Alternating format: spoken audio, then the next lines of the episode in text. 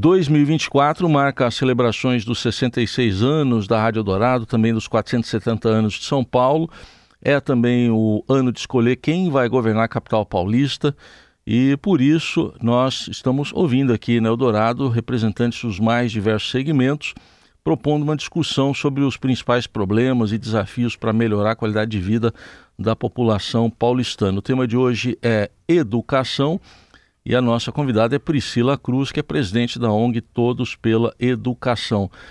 Priscila, um bom dia e obrigado pela presença aqui na Eldorado.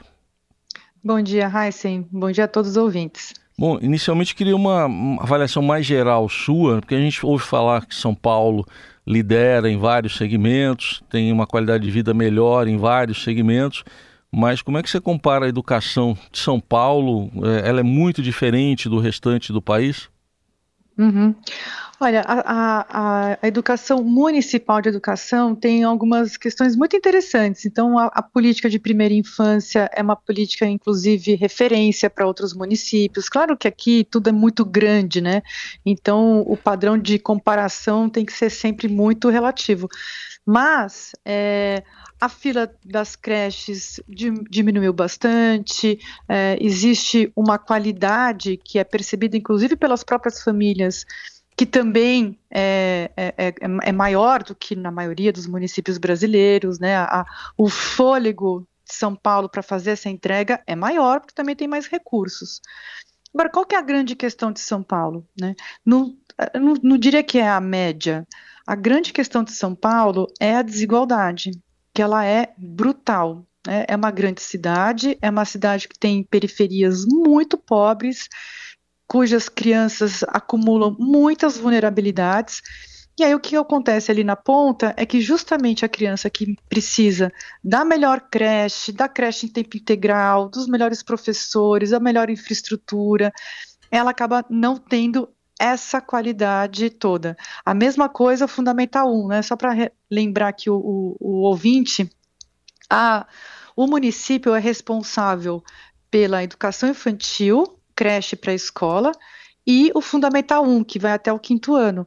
E nesse Fundamental 1, a gente tem um período, né, uma, uma etapa muito importante que é a alfabetização que o Brasil está longe de, de, ter universalizado, e aqui no município de São Paulo também ainda estamos longe de ter universalizado a alfabetização ao final do segundo ano do ensino fundamental, que é quando a gente espera que todas as crianças estejam alfabetizadas. Então, é uma cidade com muitos desafios, mas eu diria que o principal é a desigualdade, porque a gente tem é, escolas e creches e pré-escolas de excelência, temos, é, não em quantidades tão pequenas assim, temos muitas, mas longe de ser para todos, e quando a gente olha para aqueles que mais precisam, são os que menos têm essa qualidade. Uhum.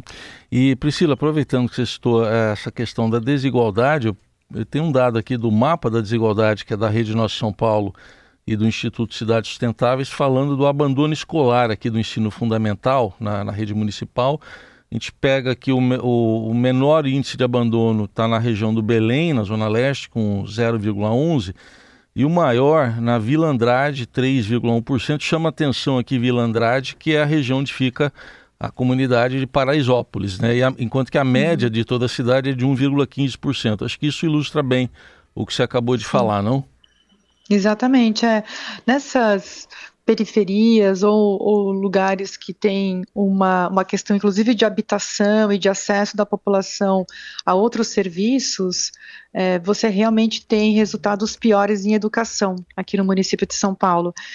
Porque o que, o que ocorre é que, para reduzir a desigualdade, isso em várias políticas, mas especialmente na educação, existe uma regrinha, que é dar mais para quem tem menos. Então, quanto mais vulnerável for a população, quanto menor for o nível socioeconômico, é, quanto mais crianças com é, dificuldade de, por exemplo, locomoção, né, ou, ou, crianças que têm algum tipo de deficiência, que têm necessidades diferentes.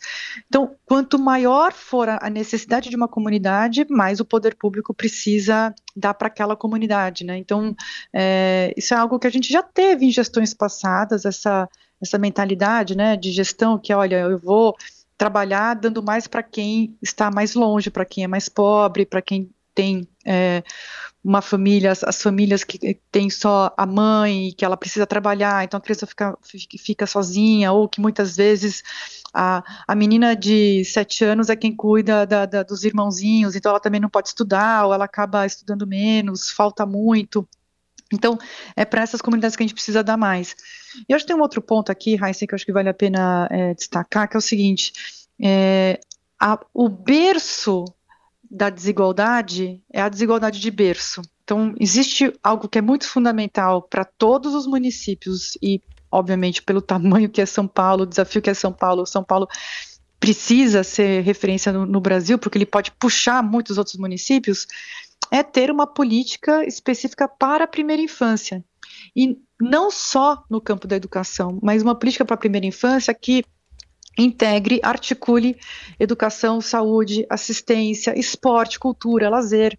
É, porque o que a gente tem visto é que outros municípios, por exemplo, Recife, Boa Vista, Jundiaí, Londrina, tem outros municípios que colocaram isso no centro da sua agenda.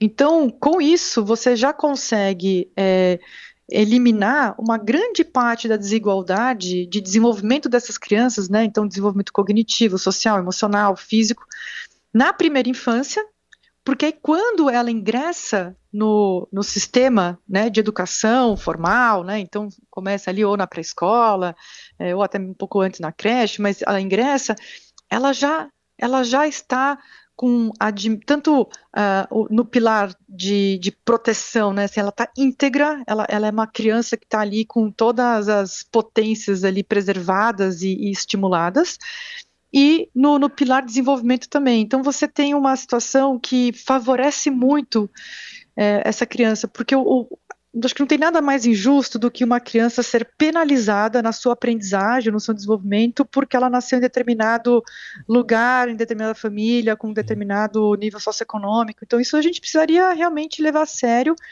para eliminar, ou pelo menos reduzir drasticamente, a desigualdade de berço. Sim. Porque aí a gente consegue colocar essas crianças num outro patamar.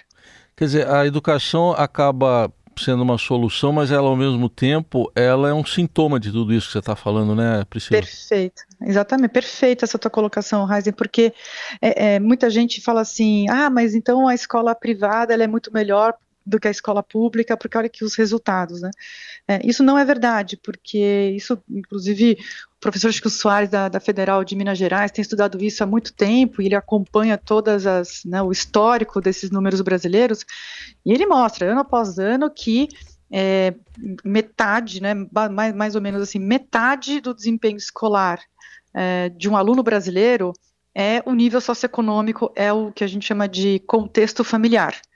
É, e a outra metade é a escola. Então, as escolas particulares, elas já recebem o aluno com a outra metade já meio quase garantida. É, é um aluno que frequentou é, biblioteca, tem livro em casa, assiste filme, vai no cinema, viaja, é, vai para vai museu, conversa, tem, tem vocabulário, vai para vai o teatro, vai para o teatrinho, aí tem a festinha de aniversário, tem a, a pessoa que está contando histórias. É isso, esse, esse é o universo né, de acúmulo de repertório de uma criança que, que está no, no sistema privado. Na, no público, as crianças, claro que é muito desigual, quer dizer, é muito heterogêneo, melhor dizendo, é, mas as crianças ali têm, na média, um acesso muito menor, elas chegam no primeiro ano do ensino fundamental com um vocabulário menor, com um repertório menor, então isso acaba, sim, é, afetando o, a possibilidade, né, ou a, o potencial de, de, de aprendizagem da, dessas crianças. Então, é muito importante, por isso que é fundamental na primeira infância. É, garantir que o Estado brasileiro, né, quando eu digo Estado, é município, o, o Estado, a União, né, mas a, os governos, eles não sejam pai ausente. Essas crianças é. já têm muitas vezes o pai ausente. O que a gente não pode ter é um Estado que seja ausente e nesse campo, o município pode ter um papel muito estratégico para a vida dessas crianças, mas que acaba sendo para o país, né? Porque uhum. se a gente investe nessa primeira infância, muita coisa destrava.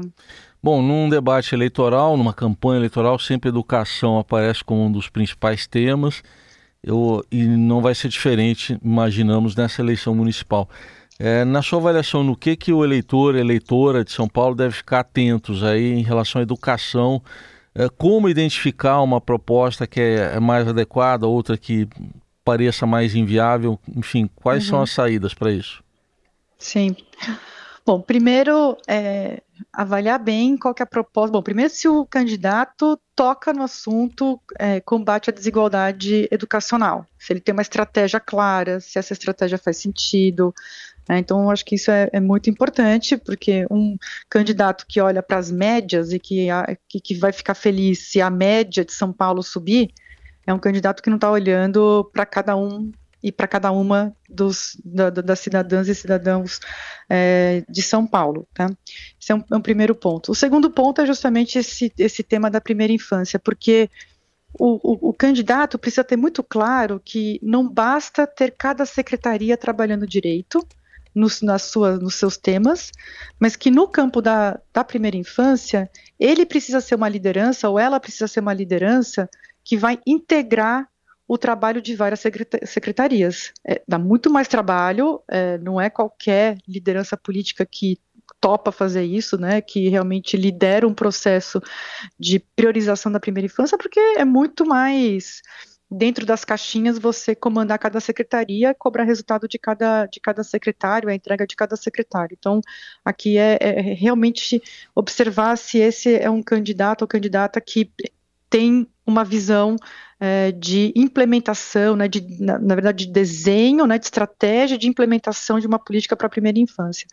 E o terceiro ponto, Heisen, que é mais difícil da gente avaliar no dia a dia, mas que não tem como a gente garantir qualidade educacional sem que isso esteja posto, né, e com robustez, né, e com substância, que é a formação de professores. Então, o candidato toca no tema professores, porque o tamanho da educação de qualquer lugar, qualquer lugar é o tamanho da qualidade dos seus professores. É isso que determina o quanto que a gente vai conseguir crescer em determinado, determinada rede, o quanto que ser, vai ser possível a gente ambicionar resultados melhores. Então, é, tem que estar tá ali na, na, preocupação desse, desse futuro gestor municipal é, o tema professor. Assim. Então, os professores já chegam na rede né, da formação inicial com muitas defasagens, né? A gente tem debatido isso muito no nível nacional, que é hoje 81% dos ingressantes dos cursos, nos cursos de licenciatura, inclusive pedagogia, que é o curso que o município contrata, é 80% em cursos EAD, de educação à distância. É, isso tem que acabar, isso já tem, inclusive, anúncios sendo feitos que isso vai ser reduzido, vai ser melhor regulamentado, mas o fato é que os professores estão chegando nas redes, e aqui São Paulo e todas as capitais e todos os municípios a mesma história, os professores estão chegando com muitas defasagens de formação. Então, até o cenário nacional mudar em, em relação a isso, é importantíssimo que o município de São Paulo tenha uma estratégia muito forte de formação continuada, que não só é, é, feche essas lacunas né, de, de, de, da formação inicial, mas também já faça a formação em serviço a partir da realidade da escola que esse professor atua. Então, é, esse é um tema que também precisa estar presente. Então, eu vejo que são essas três grandes, eu diria assim, as três, três grandes obsessões que um bom prefeito ou prefeita deveria ter no campo da, da educação: combate à desigualdade, primeira infância e professor, até porque com um bom professor você tem alfabetização, você tem aprendizagem, você reduz é, é, a evasão, então os indicadores você destrava né, as uhum. outras políticas, então é muito importante olhar para essas três dimensões. Muito bem, ouvimos aqui no Eldorado Priscila Cruz, que é presidente da ONG Todos pela Educação, falando sobre problemas e também desafios para a educação em São Paulo, já considerando esse ano eleitoral e o que, que a gente deve ficar atento em relação aos candidatos nessa área da educação. Priscila, obrigado pela atenção. Até uma próxima oportunidade. Até a próxima, Raíssa. Muito obrigada. Eu que agradeço.